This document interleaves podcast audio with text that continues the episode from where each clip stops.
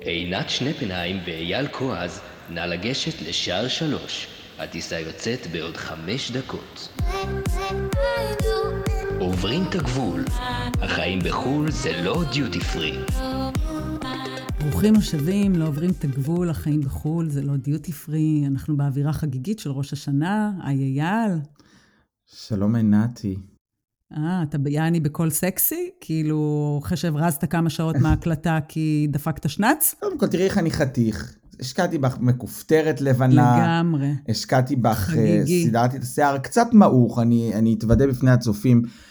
אני, קרה לי משהו שלא קרה לי מעולם, היה בחוץ המזג האוויר גשום, ובזמן שחיכיתי לדייט שלי עם עינת, נרדמתי על הספה, והתעוררתי ל... חמש שעות נרדמת. ונרדמתי ל... והתעוררתי לעינת זוהמת! לא זוהמת, אחת שהבריזו לה חמש שעות בגשם. בגשם.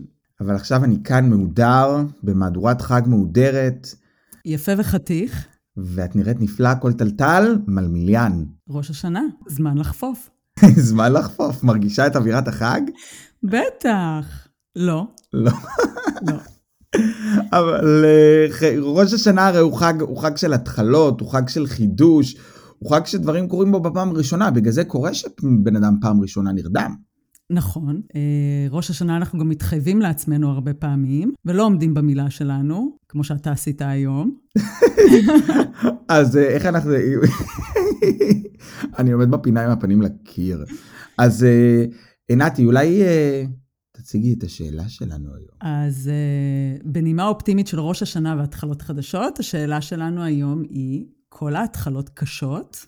סימן שאלה, סימן קריאה. בראש השנה יש לנו קטע כזה שאנחנו תמיד אומרים, אין, אחרי החגים, עכשיו שנה חדשה, אני הולכת לעשות את זה ואת זה ואת זה. וכל הזמן אנחנו חולמים על שינויים, ואנחנו חולמים לעשות דברים חדשים, ובסוף אנחנו לא, לא ממש עושים כלום. כמו כל בן אדם נורמלי, אנחנו מפחדים מזה. אבל אני ואתה, בכל זאת עשינו את השינוי. הוא לא קרה אמנם בראש השנה, אבל uh, השינוי הכי גדול שלנו היה שעברנו לגרמניה. נכון. וגם שם הייתה לנו התחלה לא קלה. לא, אני חושב שכמו שהשיר המפורסם של ראש השנה אומר, כל שנה מתחילה בסימן שאלה, בשיר וברוח טובה. זה יפה, כי זה כל התחלה חדשה מתחילה בסימן שאלה. אני יכולה להגיד לך שכשאני הגעתי לגרמניה, אם היה משהו שאני לא לקחתי בחשבון, זה היה את המזג אוויר, חשבתי את אה, סימן השאלה. גם את סימן השאלה. האמת שהמזג האוויר העמיד סימן שאלה מאוד גדול אם אני נשארת או לא. זה היה די נקודת משבר מבחינתי, כי אני הגעתי בחורף, הגעתי בפברואר, והיה לי מאוד מאוד קשה להתמודד עם החורף. אני הייתי יוצאת לבית ספר אה, לשפה והייתי לובשת את כל הארון, זה התחיל מגרביון, גטקס, ג'ינס. על זה חולצת טרמו, חולצה ארוכה, סוודר עבה, מכיר את הסוודרים עם הגולפים העבים האלה, על הצוואר שחונקים, המגרדים. המגרדים ומעיל ארוך. ואני זוכרת שכל פעם שהייתי הולכת לבית ספר והייתי חוזרת הביתה, אני הייתי קופאת מקור, ומרוב שהייתי קופאת מקור, הגב שלי היה נתפס, ובחודש הראשון ממש סבלתי מכאבי גב מטורפים, שרירים דפוסים, ואני זוכרת שזו הייתה נקודת משבר מבחינתי בהתחלה. זה היה שינוי שאני לא יכולתי להתמודד איתו, שינויי, השינוי של המזג האוויר, שאני זוכרת שהתיישבתי בבית וממש בכיתי ואמרתי, אני רוצה לחזור לחום הישראלי, להזיע, שירדו לי עגלי זיעה מהצוואר לגב למטה, כמו שזה קורה חודשים בקיץ. את רוצה טלטלים לחים. מה זה לחים שהתכווצו לי מרוב לחות? זה מה שרציתי. לא, תראי, כשמתחילים, אני חושב שאתה בכלל, יש המון דברים שלא חושבים עליהם. זאת אומרת, אתה בא, אתה, אתה מתחיל איזשהו תהליך, ו, וגם במהלך התהליך הזה אתה מבטיח לך, כמו שאת אומרת, המון, המון הבטחות, ואתה רוצה לקיים המון דברים, שבדרך איכשהו, איכשהו נופלים הצידה. מה אתה הבטחת לעצמך ולא עמדת בזה? אני חושב שהדבר הכי גדול זה כל הזמן שבתור ישראלי, כשעוד חיינו בארץ, אה, כל הזמן אתה אומר, וואו, באירופה הכל קרוב, אנחנו ניסע כל הזמן, אנחנו נגלה את גבולות." אירופה, נפרוץ גבולות, ניסע, נטייל, וזה לא ממש קורה, זאת אומרת, אנחנו יוצאים לפעמים לפה, לשם, אה, אבל אה, זה גם דברים שכאילו, בארץ אתה אומר לפעמים אנחנו צריכים לטייל יותר, אנחנו צריכים לנסוע, ואז אתה עושה רילוקיישן. אתה אומר הכל זמין. הכל זמין, אבל בסופו של דבר אתה נשאר כן באיזשהו, באותה, בבית שלך, החיים קורים. ואז מגיעים כל מיני משפחות רילוקיישן כאלה שמגיעים לשנתיים, והם עוברים גבולות, נוסעים עם האוטו, כל סוף שבוע מתחילים לספר לנו על כל מיני מקומות שבחיים לא היינו פה, ואני כבר 20 שנה פה. אני אומרת לעצמי, אלוהים, הם ראו יותר ממני. נכון, כי אני חושב שזה גם, זה, זה מאוד תלוי מסגרת. כשאני הגעתי לגרמניה היה לי מאוד קשה עם השפה, עם החברים, שזה נושאים שדיברנו עליהם. ובכלל ההתאקלמות, שאתה אומר אני מתחיל משהו, אני לא ואיפה מסיים. מתחילים? זה איפה מתחילים, וגם הרבה יותר קל לנו ליפול להרגלים ולא לסיים אותם. אני יכולה להגיד לך שכשאני התחלתי את הבית ספר לשפה, אני נחתתי ביום ראשון בגרמניה, ביום שני כבר ישבתי בבית ספר פעם ראשונה. אני לא הבנתי מילה, היה לי מאוד מאוד קשה, המורה מדברת רק בגרמנית, ואני יושבת, לא, אני מסתכלת עליה, לא מבינה כלום, והיא כל פעם שהיא הייתה שואלת אותי שאלות, לא ידעתי מה לענות לה, כי לא ידעתי מה היא אומרת לי, והיא כל הזמן צרחה עליי. במשך שלושה חודשים היא רק צרחה עליי, בכל פעם. ואחרי שלושה חודשים ארנו אמר שיש לו איזה פרויקט שהוא צריך לעשות בהמבורג, והוא יצטרך לנסוע להיות שבוע בהמבורג, שבוע בקולן, שבוע בהמבורג, שבוע בקולן. ומבחינתי זה, זה היה המקום להגיד, הנה אני מרימה ידיים, וואלה, לא בא לי על הבית ספר לשפה הזה, אני גם נוסעת יחד איתו להמבורג, ובגלל שאני עוברת שבוע-שבוע יחד איתו, אז חבל על הכסף. מה שהיום, אם אני מסתכלת על זה בדיעבד, זה היה סוג של נוחות להגיד, לא בא לי להתמודד עם זה. הרבה יותר קל להגיד, נכון. לא בא לי להתמודד עם השפה כשאני לא מבינה מילה. למרות שאני יודעת שאני צריכה את זה, אבל היה לי קל לוותר על זה. נכון, כי אתה בורח למקומות, למקומות שנוח לך, גם אם אתה מציב לעצמך מטרות, אתה, אתה משתדל להידבק למה שנוח, אני רואה את זה גם אצלי, זאת אומרת, גם בשפה לפעמים יש, כל פעם אני אומר לעצמי, אוקיי, אולי תיקח עוד איזה קורס, למרות שאני מדבר מצוין ואני קורא, ו, וכאילו תש... ואתה לא עושה את זה. אתה כאילו דוחה, הדחיינות הזאת היא כאילו משהו שאולי מסמן אותנו כבני אדם בלי קשר לרילוקיישן או איפה אתה גר. אתה תמיד מביא את עצמך איתך. נכון, כי זה ממש לא משנה אם אתה גר במדינה זרה או שאתה נשאר בישראל, זה בדיוק אותו דבר, כמו, יש לנו הרבה מאזינים שהם נמצאים בישראל ושוקלים לעשות רילוקיישן, והמחשבה על לצאת לרילוקיישן היא מאוד קורצת, היא, יש את הפנטזיה, אבל לא מגיעים למקום שהם מתחילים לממש את זה. יש לי אולי תחושה ש...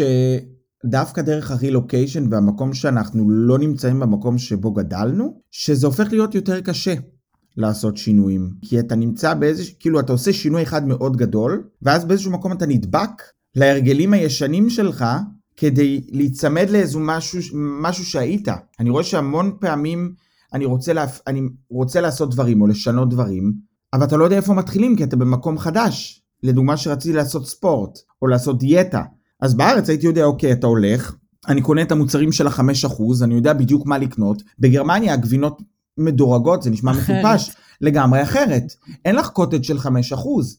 האחוזים הם, הם שונים, הם האוכל שונים. הוא שונה, לחם קל.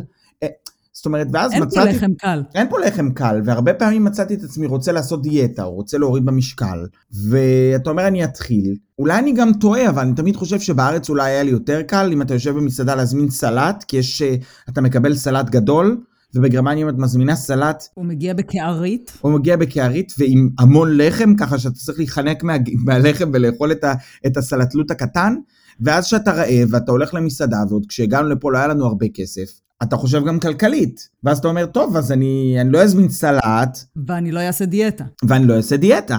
זאת אומרת, התחלות, גיליתי שמעבר לגבול, לפעמים יותר קשות. בארץ ידעתי איפה המכון כושר שלי, אז אתה הולך למכון כושר, ואתה נרשם. ופה זה עובד אחרת, איך זה עובד עם מאמנים, איך זה... זאת אומרת, העולם הוא אחר. אני זוכרת שכשאני הגעתי לפה, רציתי לעשות ספורט, ונרשמתי למכון כושר איפה שארנו נמצא. וזה היה מכון כושר שאת הבעלים ארנו הכיר, אז היה לו נורא כיף, כי גם היו שם חברים שלו. והמכון כושר היה באיזה מרתף אפל. ריח של רגליים מיוזעות? מה זה ריח של רגליים מיוזעות? קטן, אוי. כמה מכשירים. ולא מצאתי את עצמי שם, ממש מפתיע. לא מצאתי. מפתיע. ובגלל שלא מצאתי את עצמי, ובאיזשהו מקום הייתה לי את התלות הזאת של, טוב, אני הולכת אחרי המכון כושר שלו, כי אני לא יודעת איפה לחפש מכון כושר, אז גם נשארתי במכון כושר הזה, וכמובן שאחרי שלושה חודשים אני לא הגעתי, המשכתי לשלם למכון כושר שמעולם לא הגעתי אליו יותר. אני גם הייתי הרבה שנים ספונסר של מכון כושר. אה, אני הייתי של, אחר כך, כשכבר הפכתי להיות יותר עצמאית, של, אני חושבת, כמעט כל מכוני הכושר בכל, כל הסוגים, כל המינים, כל הגדלים, הם היו שותפים לחשבון בנק שלי, אבל אה, אני לא ראיתי מהם שום, אה, שום רווח. עד היום, אני לא עושה ספורט. אבל חטובה עד היום, אז זה מה שחשוב, לא? זה מה שחשוב. אבל אה, לא, זה נכון, זאת אומרת, אני חושב שאתה אתה מניע את עצמך לאיזשהו תהליך, את הזכרת מקודם את, ה, את התלות, דיברנו עליה בפרק הקודם עם אלברט, לתלות יש תפקיד מאוד מאוד אה, חשוב פה. ואז אתה, כמו שאמרתי מקודם, אתה פחות עושה שינויים. זאת אומרת, יש לי תחושה שבארץ יש המון דברים שרציתי לשנות או שאני רוצה לעשות ופשוט הייתי עושה, ופה אני אומר, רובן צריך לעשות. רובן צריך, אמ, זאת אומרת, אני מפיל את זה באיזשהו מקום, את האחריות על הבן זוג, ואז אני אומר, כאילו, אני רוצה לשנות, אבל זה קשה, כי... ואז יש לך עוד גורם של הבן זוג, שאולי בארץ כאילו הייתי עושה את זה. רובן צריך לדבר עם הסוכן ביטוח. רובן... אז אני גם יכול לדבר עם הסוכן ביטוח, אני גם יכול לעשות המון, אה, המון דברים כאלה, אבל... יש משהו מאוד נוח בלהפיל את זה על הבן זוג, כי אתה יודע שבסופו של דבר, אם הוא יעשה או לא יעשה, האחריות תהיה עליו, למרות שאתה רוצה לעשות את השינוי, וזה לא קורה. ואז אנחנו נגררים לאיזה שהם הרגלים. בהתחלה, כשאני הגעתי, אז ארנוי ארגן הכל. הוא ארגן את הביטוח, הוא, הוא ארגן את, ה, את הדירה, הוא ארגן חוזים, הוא ארגן טלפון, חוזה לטלפון. אני לא התמודדתי עם כלום בכל הדברים האלה שנקראים בירוקרטיה. אז היה לי מאוד נוח, אבל ידעתי שבאיזשהו שלב אני אצטרך ללמוד את זה, כי הרי כמה אני יכולה לשבת ולהיות תלויה בו? הרי אני בחרתי בשינוי הזה של לעבור למדינה אחרת, אני גם רוצה להישאר עצמאית כמו שהייתי בישראל. והמקום הזה של להגיד, אוקיי, אני צריכה, אם שיניתי, אני צריכה להתמודד עכשיו עם XYZ, אז הרבה יותר קל להגיד, טוב, מישהו אחר עושה את זה בשבילי, אז למה אני צריכה להתמודד? אני זוכר שהחלטתי להתחיל לעשות דברים לבד, ואצלי זה התבטא, התבטא לצורך העניין בזה שהלכתי לסגור לנו חוזה לטלפון. רובן תעשה לנו חוזה, תעשה לנו חוזה, ומסכן, הוא עובד ויש לו המון דברים, אמרתי, אני אעשה את זה.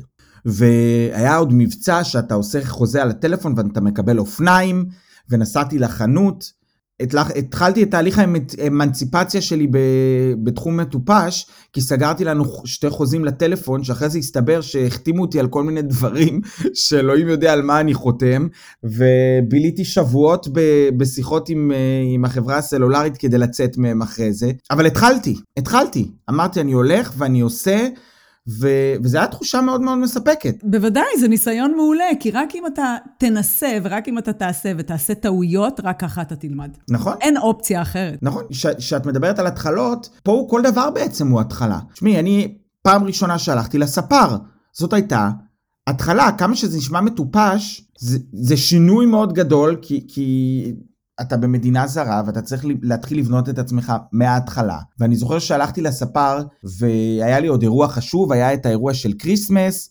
ואמרתי אני, אה, אני אלך ואני אהיה חתיך ל, ל, לאירוע, ואוי, אה, שם ישמעו, אני רק חושב על זה ויש לי זיעה קרה.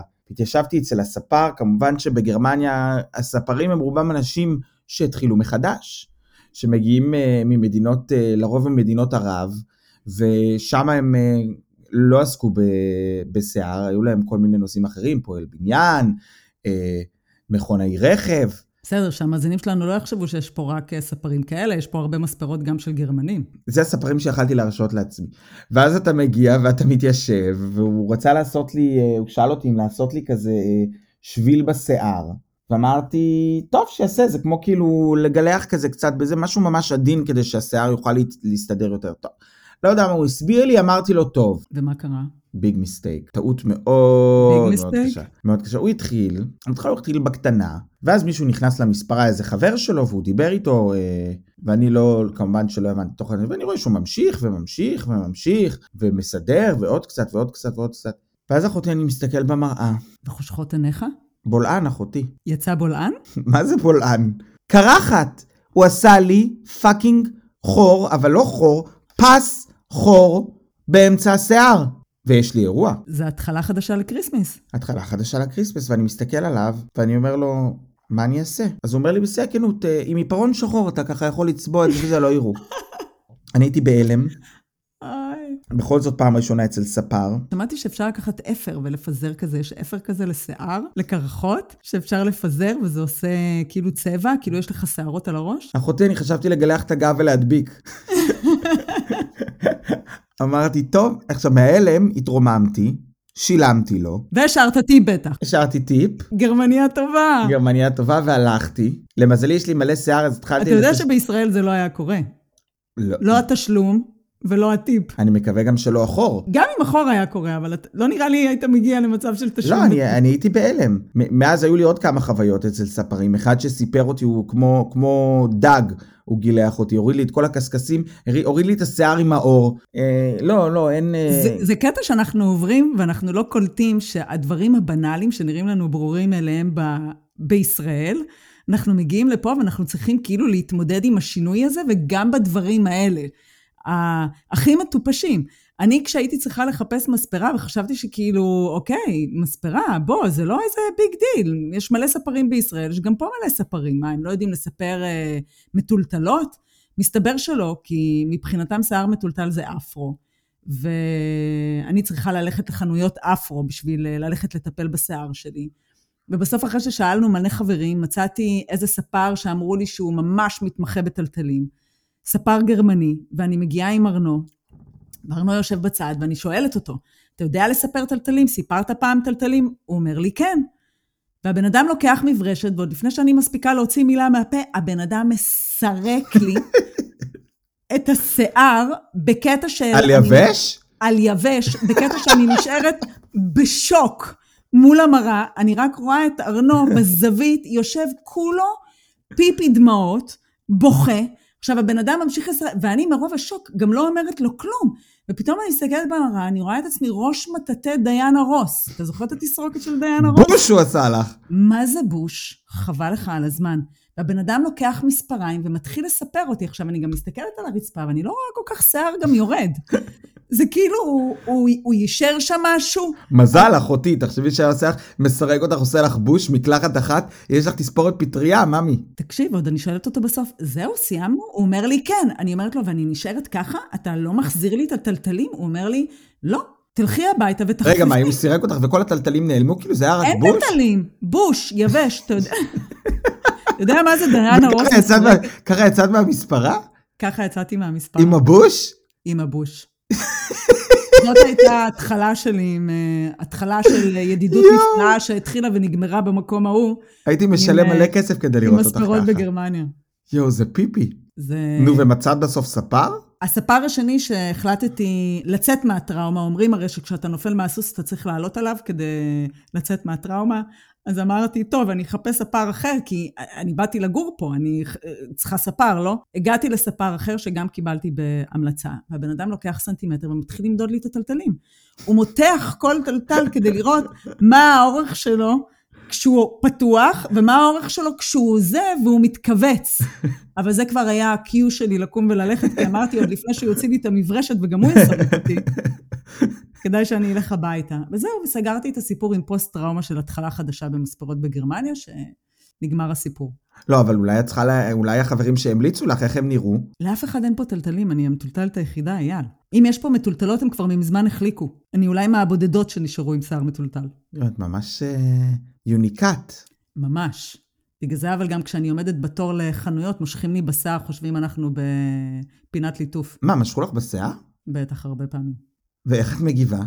אני מסתובבת, אני שואלת, אנחנו בפינת ליטוף או שאני מתבלבלת? ככה תופסים לך בשיער ומושכים? לגמרי. טוב, אולי את צריכה להתחיל. להסתרק על פעם יבש אחת ברגיל. מישהי משכה לי בשיער, ואני הסתובבתי ומשכתי לה גם בשיער. פעם אחת עשיתי את זה.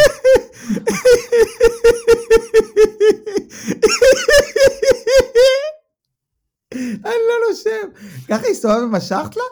הסתובבתי ומשכתי. ואיך היא הגיבה? היא הייתה בשוק.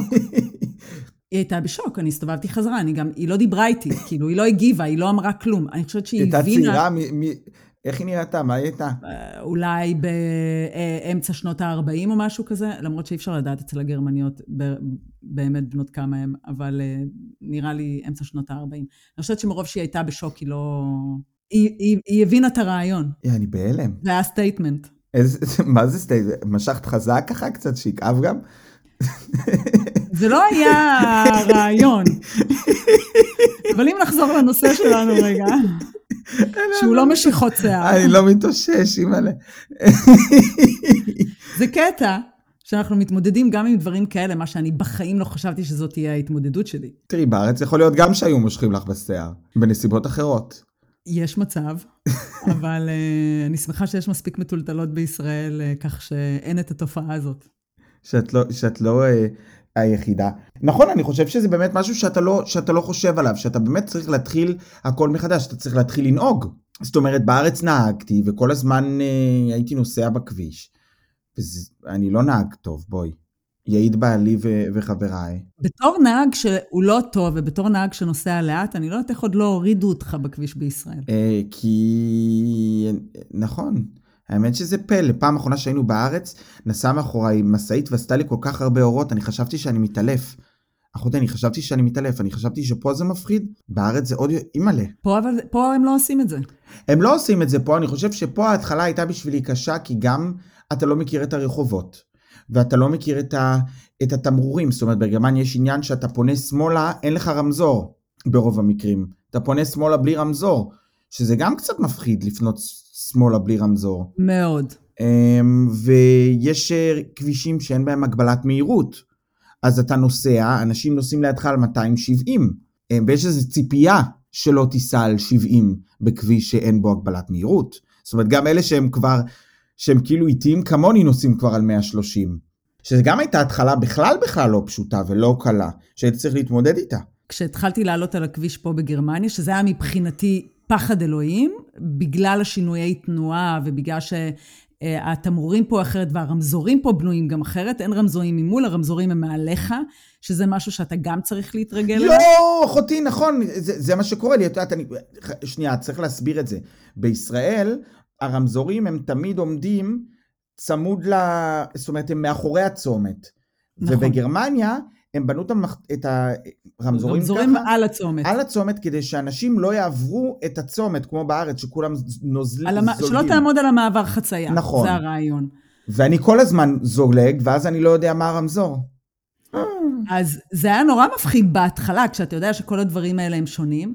ואז מזלי שכשאני הגעתי, יצאה המערכת ניווט הראשונה, אני גם אין לי חוש כיוון, אני לא יודעת איפה אני. לקח לי בערך משהו כמו שלוש שנים להבין איפה אנחנו גרים מבחינת מרכז, רחובות, אתה יודע, שאתה יודע כאילו את הכיוונים, איפה אתה גר, לעומת צפון, דרום, מערב.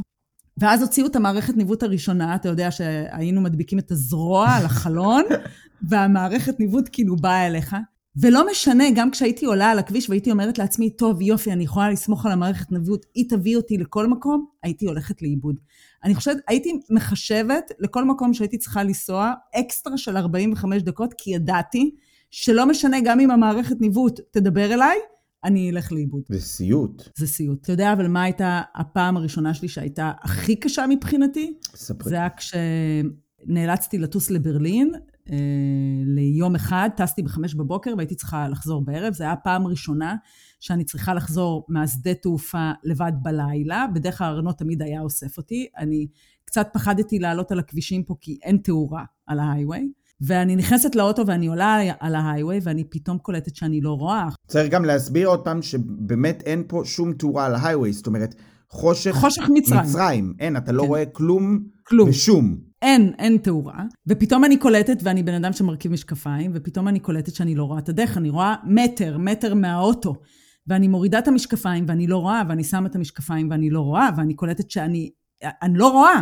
עיוורת, לא רואה, לא רואה שום דבר בלילה, לא מסוגלת לנהוג על ההיי-ווי, אני לא יכולה להתקשר לארנו כי הוא לא נמצא, ואני נוסעת על ההיי-ווי לבד, ואני נוסעת במהירות של משהו כמו 20 קמ"ש, נורא לאט, ובכל פעם שאיזשהו רכב היה עובר אותי, אז הייתי נותנת גז ונוסעת אחרי האורות שלו. וכשהגעתי ל... לעלייה, לקל, הם חסמו את הכניסה בעמודים כאלה, אתה יודע, של תיקונים בכביש, ואז הם בונים לך כאילו דרך חדשה. שזה גם מפחיד, כי הכל חשוך, ופתאום יש לך אור כאילו אתה נמצא בלונה פארק. בדיוק. וזה החזיר לי אור, ולא מצאתי את הכניסה לעלות לקלן. אז יצא שהמשכתי על ההיי-ווי. והארכתי לעצמי את הדרך בחמש קילומטר, והייתי צריכה להסתובב חזרה, ועוד פעם אני מנסה למצוא את הפתח, את העלייה בין כל העמודים האלה על הכביש, כי עשו בניות בכביש, ואני לא מוצאת את העלייה, ואני עוד פעם נוסעת לכיוון השדה תעופה. ועוד פעם חוזרת, ואני פרצתי בבכי. אני פרצתי בבכי, אבל של חוסר אונים מטורף. אני גם עיוורת, אני גם לא מוצאת את הדרך הביתה, אני גם עייפה, אין לי למי להתקשר, אני במדינה זרה. מה אני עושה פה בכלל? אני רוצה הביתה, הביתה, רוצה לחזור לישראל, למה אני פה? אני רוצה לחזור לכבישים עם תאורה, שאפשר לראות את הדרך, ש-anyway ההייוויים בישראל הם לא הייוויים, זה כאילו כבישים בין עירוניים, זה לא הכבישים שיש פה. תקשיב, לקח לי קרוב לשעתיים. אימא'לה. עד שאני הגעתי לכניסה לקן, ואני פשוט האטתי ברמת החמש קמ"ש או ארבע קמ"ש מהירות. היית יכולה לדחוף את האוטו לבד, זה היה יותר, היה יותר זריז. שקלתי לרדת, לדחוף את האוטו, עד שמצאתי את העלייה חזרה הביתה, וזה היה מבחינתי סיוט, ממש. נשמע סיוט. ואז גיליתי שאני עיוורת לילה. אימא'לה. באמת. אימא'לה, הייתי מתעלף. זה נשמע לי באמת, זה, זה סיוט. אבל מה שאת מתארת זה באמת, זה, זה הרגעים האלה שאתה אומר, אני, עשינו התחלה מאוד גדולה, ואז אבל יש את ההתחלות הקטנות האלה שהן קורות, שהן לפעמים גם מאוד חיוביות, אבל שאתה עושה את הכל במדינה זרה. אתה לא לוקח בחשבון את לא. הדברים האלה. לא, אתה אתה... לא חושב על הדברים הקטנים האלה. לא, אנחנו חיפשנו דירה אז בזמנו, והלכנו לחפש, אה, ורובן היה, רובן עבד, ואני הייתי צריך למצוא, למצוא לנו דירה בקלן. שזה גם משימה בלתי אפשרית. ודומה למה שאת מספרת, הלכתי, זה היה יום מושלג. פעם ראשונה שאני נוסע ברכבת, ושלג, ואני זוכר שיצאתי מהרכבת, הכל מושלג, הכל לבן, גם הכל נראה אחרת, לא ידעתי איפה אני אחותי. ואתה הולך אז עם הפלאפון, מנסה למצוא, למצוא את הדרך, ואיך בכלל מבקרים דירה, איך רואים... אתה צריך להתחיל הכל מחדש, הכל הכל הכל מההתחלה. פה תהליך מצ... מציאת דירה הוא מאוד קשה. הוא מאוד מאוד קל. קשה. כל דירה שאתה מגיע, מגיעים 300 איש. המזל שלי היה, אגב, שהגעתי לדירה, זה היה רק אני ועוד זוג. אמ, המטבח היה מאוד מאוד קטן, היה לנו מטבח כזה קטן שהמקרר, היית יכול לפתוח אותו, והוא היה כאילו, הוא נפתח רק חצי. התנור גם, היה נפתח רק חצי. כאילו הדירה הייתה יפה וזה, אבל המטבח היה ממש קטן, יכלת רק לעמוד בו. ואז הזוג לא, לא ממש התרשם מהמטבח הקטן, ובגלל שהיה שלג, אף אחד אחר לא היה מספיק אמיץ, אמיץ. לצאת מהבית, רק אני. אז השגתי לנו את הדירה. קיבלתי את הדירה. אז יש דברים שכן עובדים בהתחלות החדשות. נכון, זו הייתה התחלה ש... שהתחילה ו... ו... והצליחה. התחלה שהתחילה. התחלה, ש... התחלה שהתחילה והצליחה. אבל אז התחושת סיפוק היא אדירה.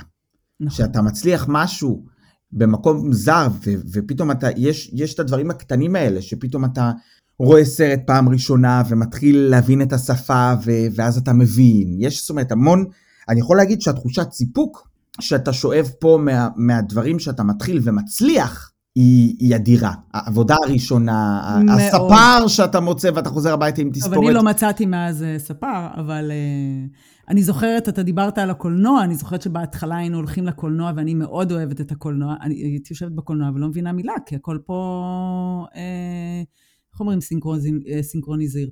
הכל מתורגם לגרמנית. כן, בשפה הגרמנית. Uh, הכל מתורגם, ולא הייתי מבינה מילה, ואני זוכרת את הפעם הראשונה שנכנסתי לקולנוע, ואשכרה הבנתי את כל הסרט. זאת הרגשה מדהימה, אה? זה מדהים. זה מדהים, זה באמת אני מדהים. לא נעים לי להגיד, אבל uh, היום שאנחנו רואים סדרות בנטפליקס וכאלה, אני שם uh, תרגום לגרמנית. אני התרגלתי. את, בהתחלה מאוד מאוד שנאתי את זה, כי אתה רואה שהשפתיים לא מתאימות, ובאיזשהו שלב נהייתי נוח. אתה, אתה מתרגל. כל ההתחלות הן קשות. ההתמודדות היא קשה. אני חושבת שאסור להישבר, אסור להרים ידיים. אם יש התחלות חדשות שאתם רוצים לעשות, אז הכי חשוב זה להגיע עם אופטימיות, עם אופטימיות מאוד מאוד גדולה להתחלה החדשה. וגם אם יש משברים, וגם אם יש את המקומות שאתם חושבים שהנה צריך להרים ידיים, לא צריך להמשיך עד הסוף ולהתאים את עצמנו לשינויים שקורים בתוך השינוי שאנחנו רוצים, ובסופו של דבר יש אור בקצה המנהרה. בסופו של דבר זה טוב, תסתכל אותנו היום. היי מן סיסטר! רגע שנייה, להדלקת המשואה. עינתי שאת תקבלי משואה, אני אוכל לשיר בטקס? אתה יודע מה? אני אבקש. איזה מהממת את. נכון. לא, את צודקת לגמרי, אני, אה, אני חושב שזה באמת חשוב גם שיהיה לך אומץ להתחיל. להתחיל ולשנות לקפוץ למים. ולקפוץ למים, ו- וזה קורה. נתי, לפני שאנחנו אה, נפרדים, אני רוצה לשאול, אה, מה, מה את מבטיחה לעצמך ככה, אה, מתחייבת או, או מבטיחה, רוצה להתחיל לפניי ולפני מאזיננו אה, לשנה הזאת? אתה יודע, זו התחייבות ברבים. כשמתחייבים ברבים, אחר כך צריך לעמוד במילה, כי אנשים יבדקו אותי. מה זה יבדקו לך בציציות, מאמי? אוקיי, אני אתחייב על משהו שאני כבר 20 שנה רוצה לעשות ואני לא עושה, וזה להתחיל לעשות ספורט. אה, אני צריכה להתחיל לעשות את זה גם בגלל גילי המופלג, מטעמי בריאות. מאוד קשה לי לעלות מדרגות, אני מאלה שלוקחות את המעלית. בגיל 25 כבר לא עולה מדרגות. ראית? מתחייבת קבל עם ועדה, שאני אחרי ראש השנה מתחילה לעשות ספורט. יאללה, תפאדל. על מה אתה מתחייב? אני מתחייב לשיר בכל פרק של הפודקאסט, לפחות שיר אחד שירים לך את מצב הרוח. כי אני... תזכור. כן, אני מבין uh, שהמאזינים שלנו מתגעגעים uh, לשירה שלי, קיבלתי המון דורשים. המון הודעות. הם, הם דורשים. ולא, אני האמת שהתחלתי תהליך באמת של, של הורדה במשקל, של ספורט, אני גם רוצה להמשיך עם זה. אתה מתמיד יפה, אני חייבת uh, להגיד. אני משתדל, אבל לא לתת לעצמי עוד פעם את מקום הנוחות הזה של להגיד, אוקיי, אני כאן ואין אין סלט ואין זה, זאת אומרת, כל התירוצים האלה שאומרים, אז אני אזמין לי פעמיים סלט. אז אני אלך למכון כושר, גם עם שלג בחוץ. אימא'לה, איך אני אלך עכשיו ששלג? מגיע החורף, זה מאוד קשה להתמודד עם זה. החורף הוא קר. אז אמ, אהובים, אנחנו מאחלים לכם חג שמח. ראש השנה שמח, שתהיה שנה טובה ומתוקה. מתוקה, מתוקה, מתוקה, מתוקה מדבש. שתעמדו בהתחייבויות שלכם ולכל מה שאתם מבטיחים לעצמכם לשנה הבאה. שההתחלות יהיו קלות, ומטריפות, ושניפגש רק בשמחות. ותזכרו שאחר כך הן הופכות אה, להיות אה, סיפורים אה, מגניבים לספר בפודקאסט. נכון, ותזכרו שאם uh, אתם נותנים לנו, uh, מדרגים אותנו חמ... עם חמישה כוכבים בפודקאסט, uh, באפל פודקאסט, בספוטיפיי, גם uh, תזכו לנקודות קרמה טובות. ואין דרך נפלאה יותר טובה מזה, מזאת ל, uh, להתחיל את השנה החדשה. בדיוק, עם חמישה כוכבים. נכון. אז אנחנו ניפגש בפרק הבא. ותעקבו אחרינו בקבוצה בפייסבוק, עוברים את הגבול, החיים בחו"ל זה לא דיוטי פרי. תהנו עם המשפחה, עם החברים, בערב החג, ולחיים, חברים. לחיים חברים, יאללה, עינתי, אני הולך להוריד את המכופתרת, מגרד לי הגב. ביי.